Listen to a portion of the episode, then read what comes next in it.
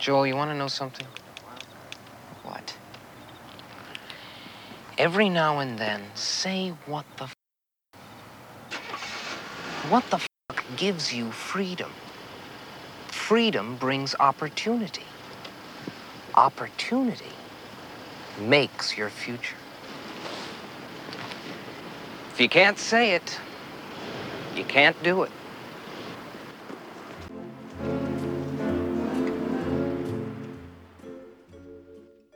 Welcome to Sailing in the Mediterranean podcast.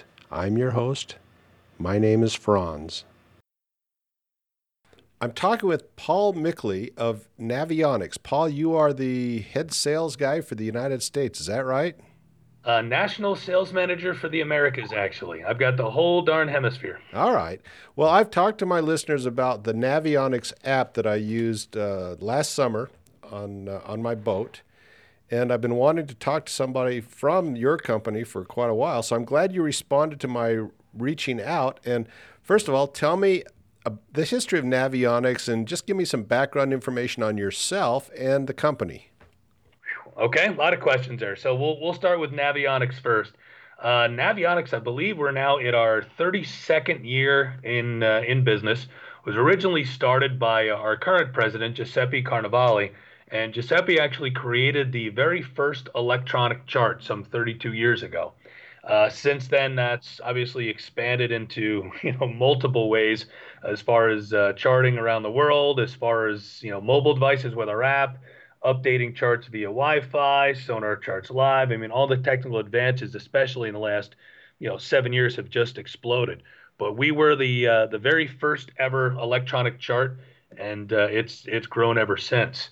Um, my background, I've been on the on the fishing and marine side actually now for about 19 years. Started uh, started as a sales rep for a distributor by the name of Folsom, and worked for uh, national sales and marketing manager for a company called Spro, which did uh, lures and, and hooks. Uh, rolled into another lure company called Yo-Zuri, and worked in advertising for a short while for a fishing and boating magazine, and now been with uh, Navionics for a little over six and a half years. And, and it's been a, a great group of people, uh, a lot of fun, and really being on the cutting edge of technology is, is just very exciting because you just quite never know what's coming tomorrow. And we get a little glimpse you know, get you all excited on, man, what can we do with this next? So it's uh, it's been it's been a great company. Now, if I understand it from looking at your website, you've moved from hardware, which is the actual chart plotters, to basically the software. Is that correct?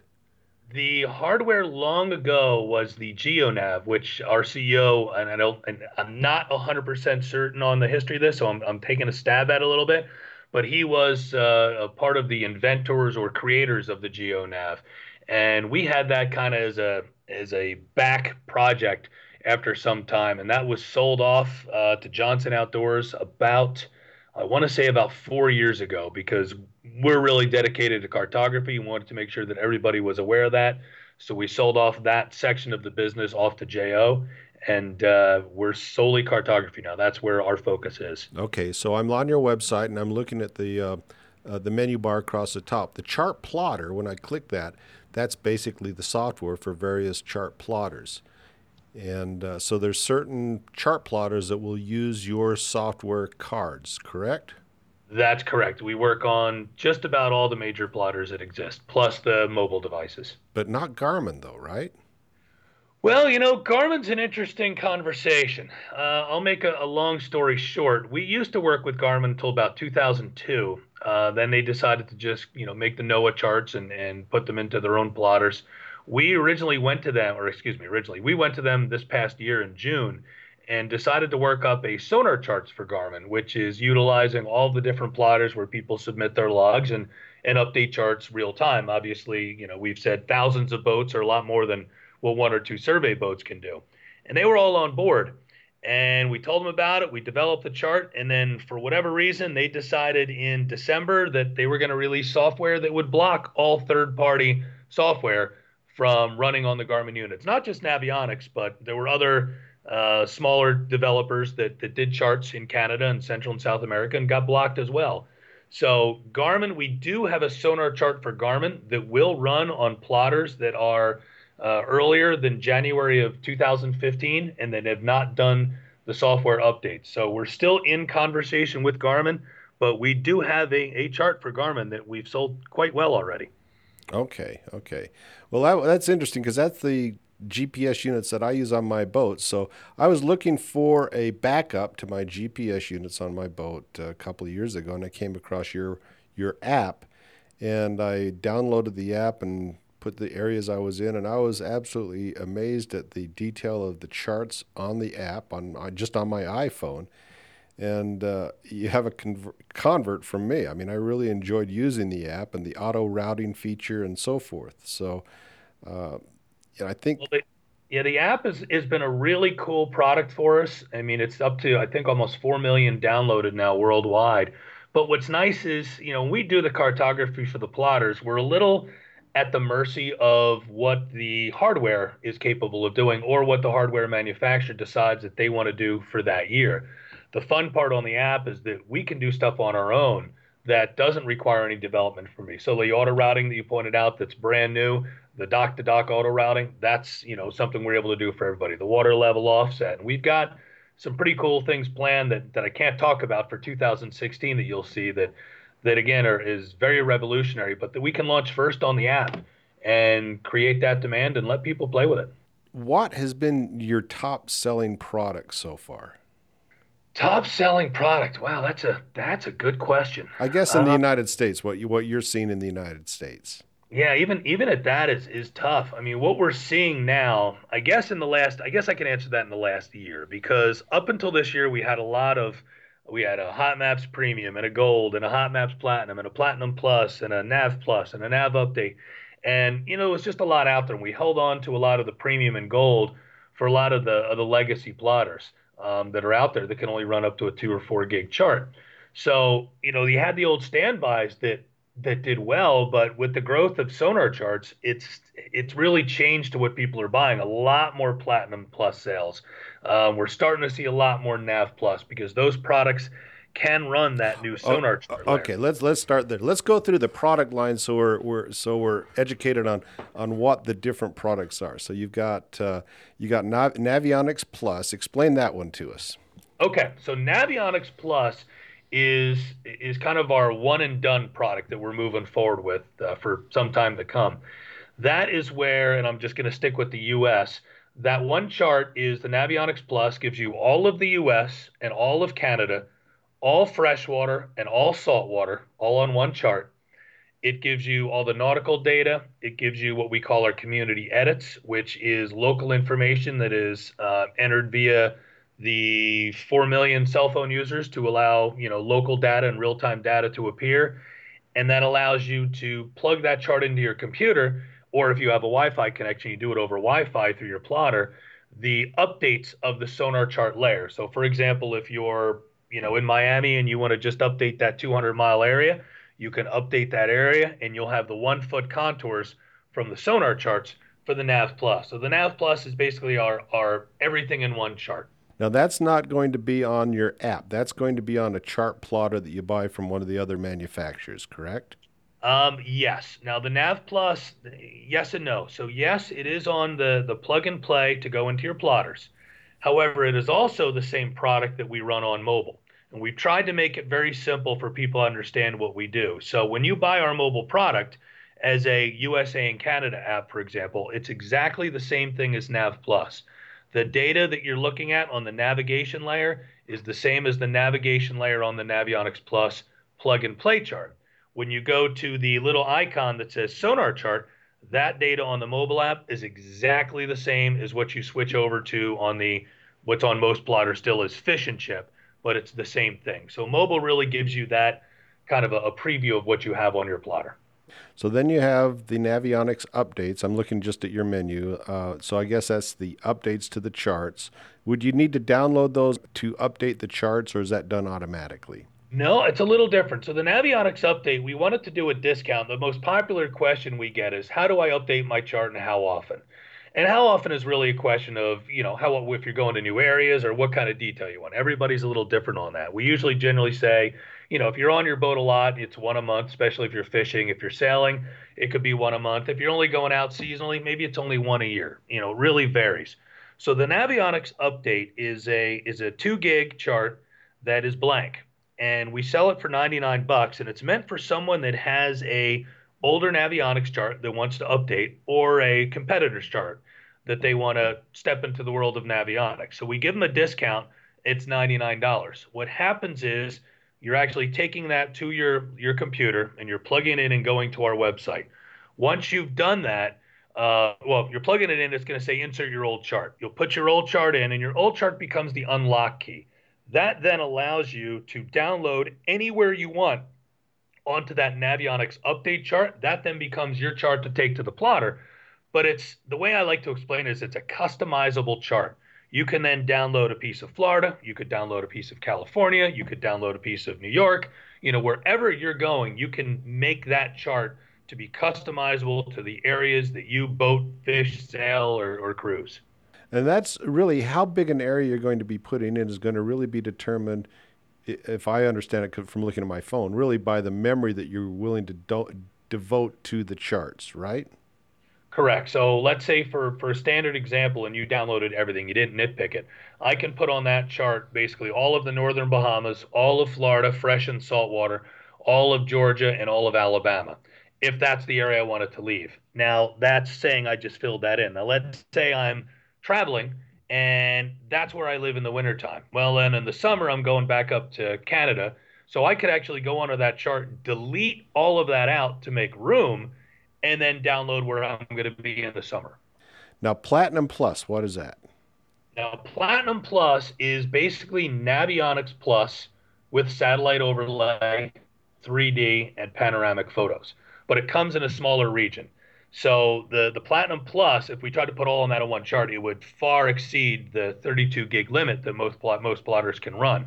So Platinum Plus gives you the nautical data, the sonar chart data, the community edits, um, a smaller region, but it gives you satellite overlay and it gives you photos of marinas. So if you're going in an area you're not familiar with, you can see a picture of that marina or if you're looking for you know real-time coastlines or if you're looking for marshes or you're watching reefs or if you're fishing for example and you want to go up into the creeks the satellite overlay is very very valuable. Now i guess we ought to just talk a little bit uh, about the type of charts that you you put out. And this gets a little technical but you years ago i, I had another charting program and it was a raster based program which was not very good and yours is what are called vector programs or vector images. Is that correct? That's correct. Why don't we talk about the difference between the two? Uh, I'll try my best. I don't know if I can answer that one as well. That's a lot more on our on our sourcing detail, but raster charts is a lot more on a basic level. It's really more of the the way it appears on a plotter. Some people like the raster, which looks a lot more like the paper charts whereas the vector is made a lot more into an electronic format. Um, the data itself, we could make it into either data, but the, the vector charts allow us to just do a little bit more than what raster does. Um, that's the extent of my knowledge between the two. That would to elaborate more on that, I'd really need sourcing involved to, to be honest. Okay. Well, I'll, I'll elaborate a little bit on that because I understand it a bit more. Uh, a raster is like an image, uh, like a photograph. And no matter how much you zoom in on that image, it's only going to show what is on the image itself. Where a vector chart, as you zoom in on your vector charts, it shows more and more detail as you zoom in further and further and further. And you can see that just by zooming in on, let's say, a harbor. Suddenly you have contour lines, uh, let's say every 500 feet, suddenly it goes to every 100 feet or 50 feet or 20 feet or, or so forth. And that's as you zoom in on a, on a vector chart. Where on a raster chart, uh, that's basically like a photograph. It's just the pixels that you're zooming in on as opposed to the information behind the pixels.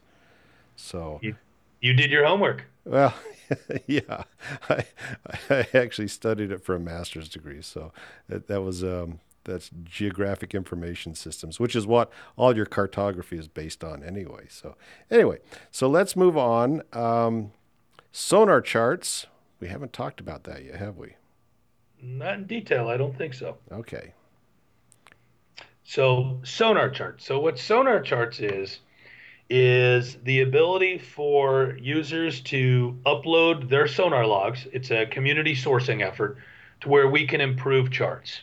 Um, as we know, NOAA is not really doing any more updates, And we used to have back in the day a lot of sourcing boat or a lot of survey boats um, that we would send out locations and okay, we're going to go map this lake and we're going to go map that lake and you know we map the Bahamas and and that's a lot of time as you can imagine. One boat doing a grid pattern is is you know days, weeks, months, years depending on the area, and nobody's really going to do that in the ocean. So our owner Giuseppe came out with with sonar charts, which is where we're able to with the more modern plotters now um, you're able to record your own sonar via either, you know, each one's a little different format. Some you can record onto a blank chart, um, and this is all on our website. Some onto a blank chart, some directly onto the Navionics chart, some are behind the scenes, um, some are through the mobile device called Sonar Charts Live. But the premise is that 10,000 boaters can certainly do more than one. So when boaters go out, if they put the recording logs on, they can then record the data as they go. Now, if you wanted to do a specific area, you could run a back and forth grid pattern and, you know, map the heck out of it and have a great chart when you're finished. If you didn't want to spend the day to do that, over time, most people are usually boating or fishing or sailing in the same areas, or there's multiple boats going through that. If I ran, you know, you have to use your imagination a little bit. I ran a lazy S through a cove and then a week later, I did another lazy S. Well, five other boaters went in there and happened to do a different lazy S. Well, by the nature of the amount of boats that are going through that area, you've essentially grid patterned that area. We then are able to take those logs from the people that submit it, match that lat long with the depth, and create brand new charts. And we release every day. So as we get these logs, we process it, we update charts, and we release you know the, the newest and latest information that we can that very day.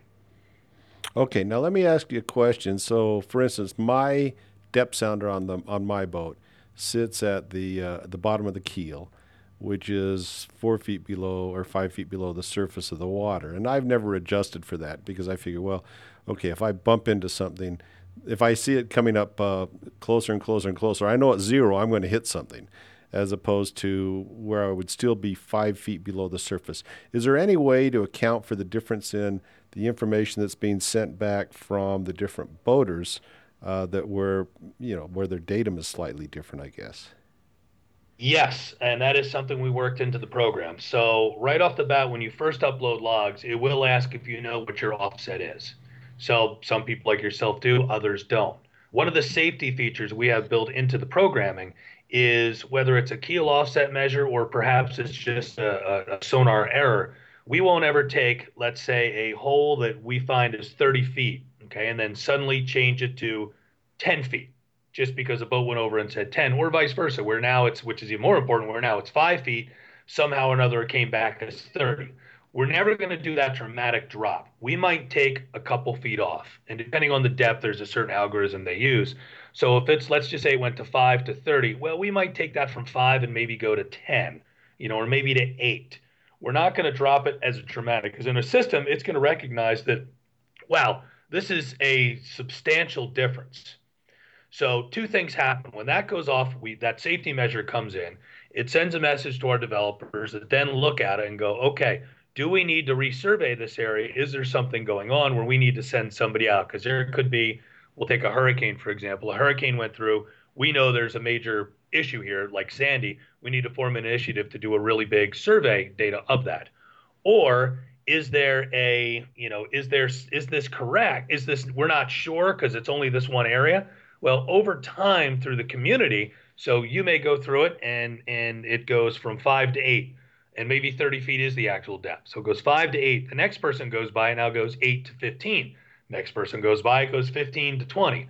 So it'll systematically, by the work of the community, adjust to the right level.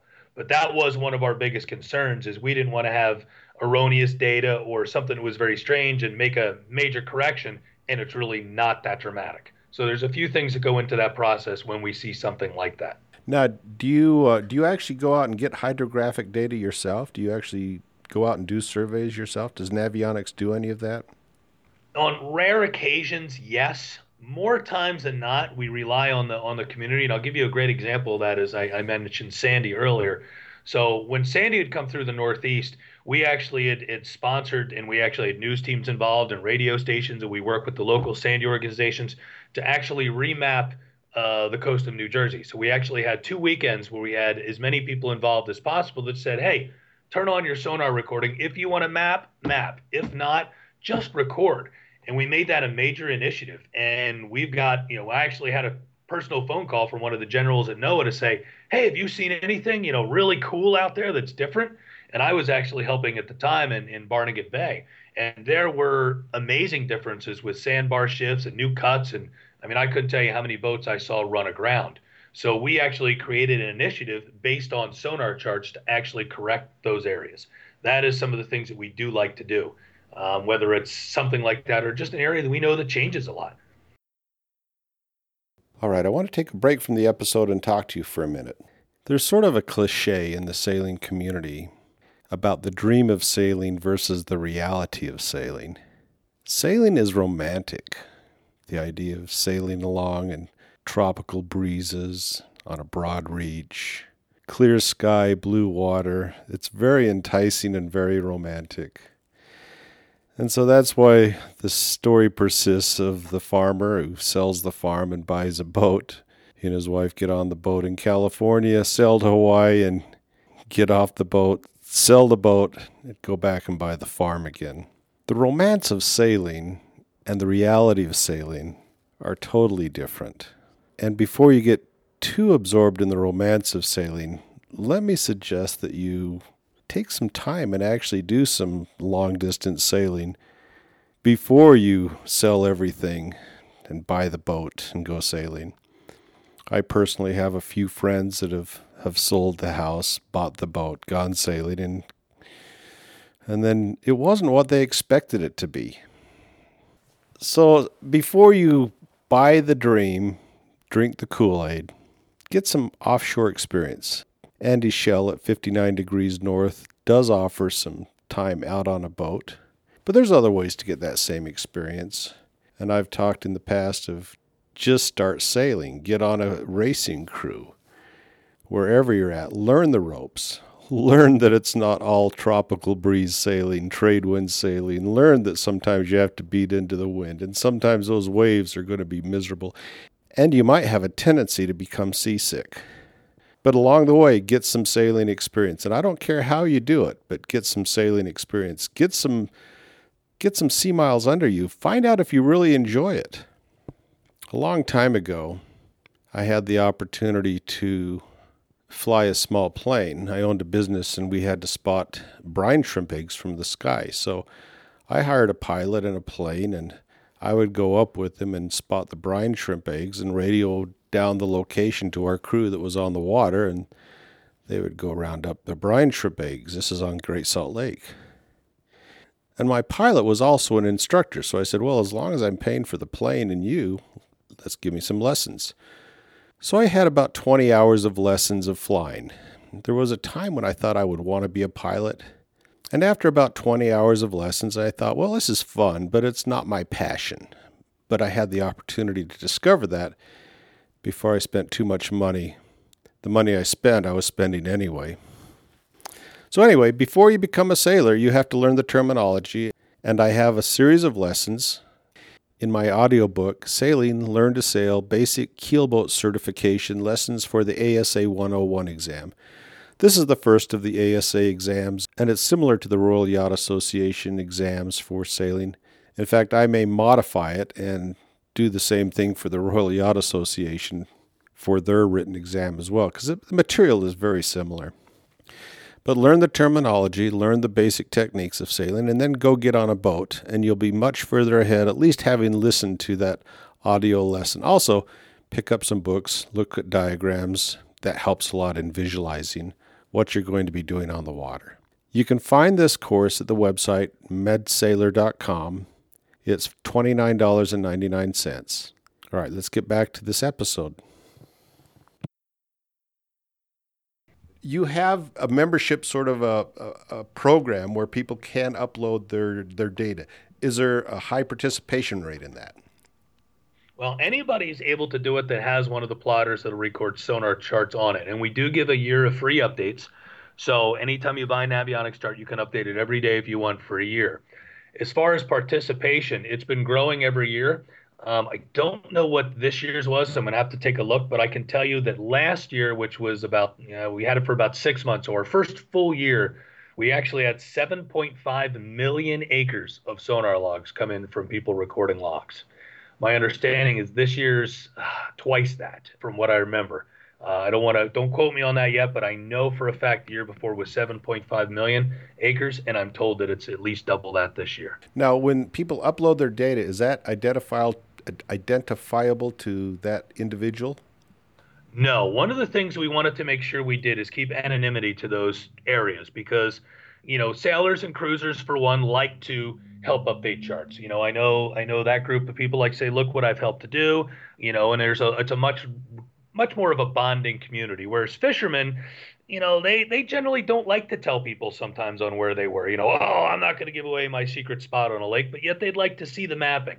So what'll happen is that area we don't ever highlight an area to say, hey, Bob was on this lake or this code just got done. That data just normally morphs into our charts. So it just corrects itself. We relaunch it and out it goes.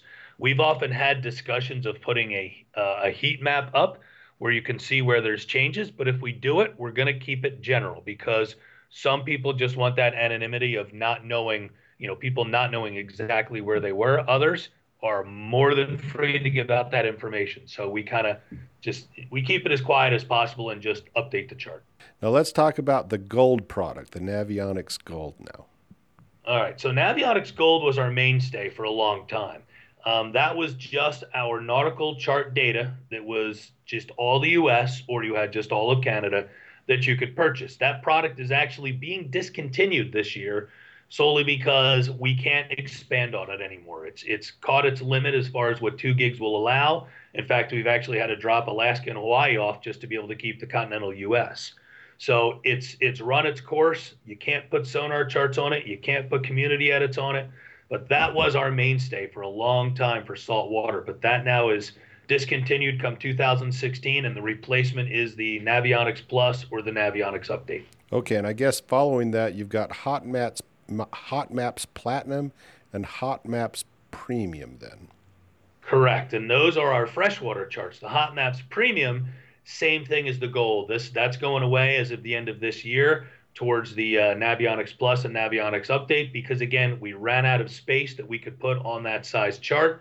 Um, and we decided to make it just a better value and put everything on one chart when it comes to lakes.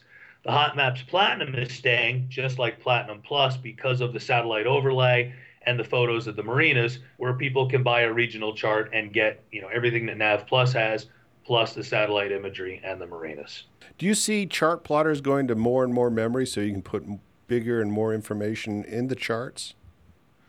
The chart plotters are definitely able to handle it with their processors, and again, depends on the on the retail price point of the plotter. Obviously, the the more expensive, generally speaking, the more expensive the plotter, the higher the processing speed, so you don't notice it. You're buying a $300 plotter. You know, do you want to take a, a Navionics Plus and update the entire area so you have, you know, 16 gigs of information? Probably not. Will it run? Yes, but it's going to crawl. So it's one of those where you got to be a little selective. So they'll all run up to a 32 gig chart. It just depends on, you know, the speed. You're going to notice a speed difference. So most people are not going to, you know, people go, well, heck, I can get the whole U.S. I'll just update everything with sonar charts. Yeah, but you're really ever going to go out to Iowa or Nebraska if you've got a sailboat and you're cruising, you know, up and down from Maine to Florida? You can get it, but it's going to slow down your plotter. You really just want to get the areas you want.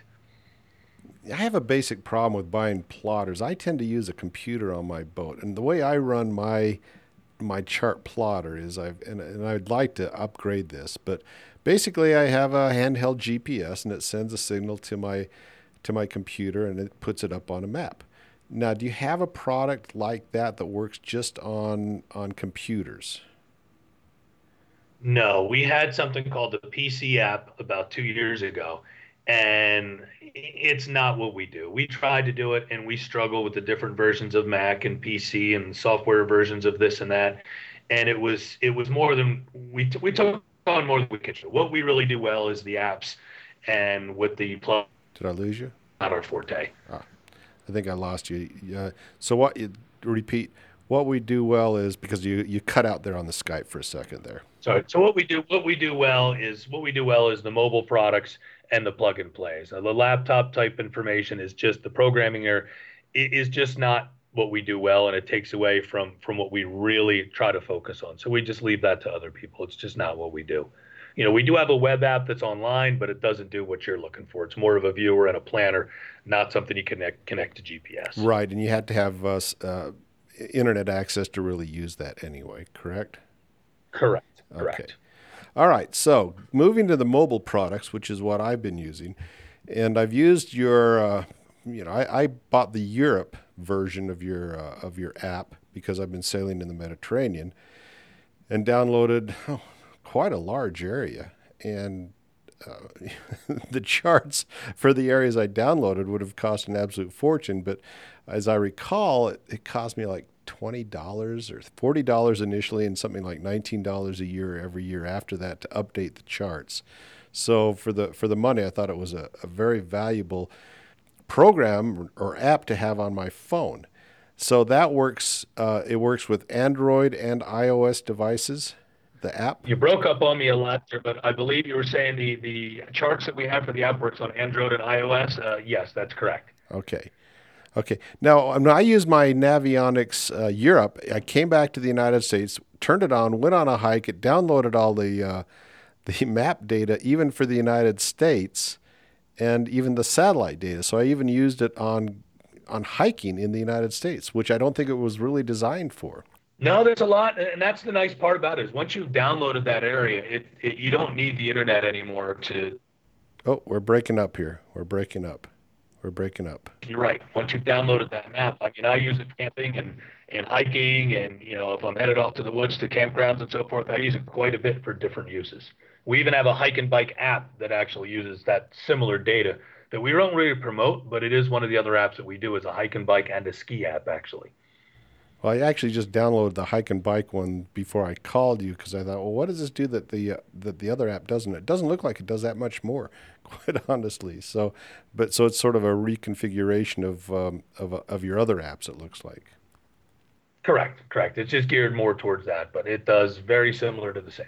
All right. So, a little more on, on tracking and your speed and so forth. Okay. Anything else you need to tell us about your company, about your products, anything that we should be looking for that you can divulge right now? Don't give me any secrets you're not supposed to. Yeah, I, I wish I could. We do have uh, some things. We just won a couple awards uh, for some new, well, for the dock to dock on the auto routing at some of the industry conferences, and and we've got some things coming on the app that is very very exciting that relates, you know, specifically to what people do and and to different areas. Uh, my suggestion is always to you know, the Navionics app is, is done very well. And whether you're a, an expert boater or a beginner boater, it, it fits, or somewhere in between, it really fits anybody. And it's it's really a good gauge of what Navionics does.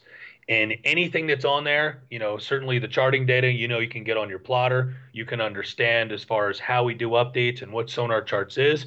And if there's something on the app, you know, I would certainly encourage people to say, hey, you know, Mr. Plotter person, I'd like to see this on the plotter because certainly the more pressure they get, you know, the more we can move that software into those into that hardware for you to use not just on your phone but also onto your boat if you enjoy certain features.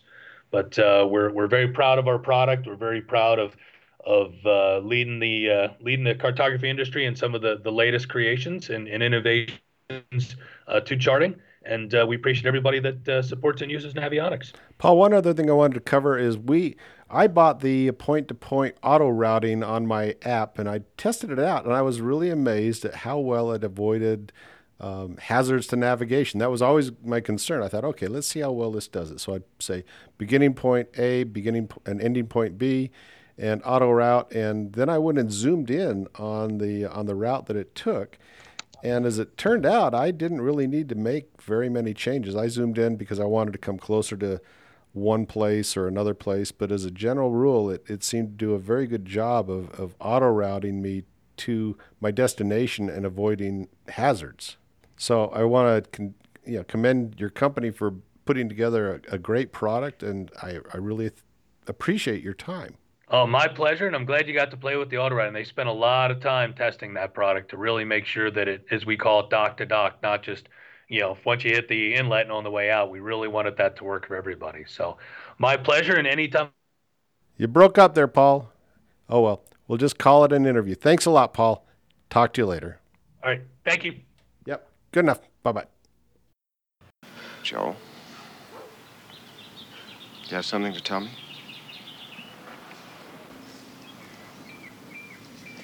No, I don't think so. I just got off the telephone with Bill Rutherford. Princeton can use a guy like Joe. What? Princeton can use a guy like Joe. His exact words. That's unbelievable. You're as good as in. I knew you could do it. Haven't I been telling you? Every once in a while, you just gotta say, what the heck? And take some chances. You are so right. You've made me very proud.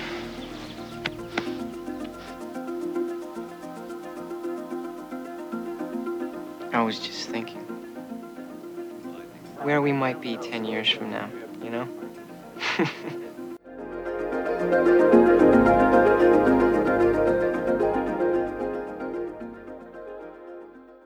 The introduction and exit quotes for this podcast were from the movie Risky Business, released in 1983 and written by Paul Brickman. The dialogue, which was used in order, were played by Curtis Armstrong, who in the movie played the character Miles Dalby, Nicholas Pryor, who in the movie played Joel's father, Mr. Goodsen, and Tom Cruise, who was the main character who played the character of Joel Goodsen.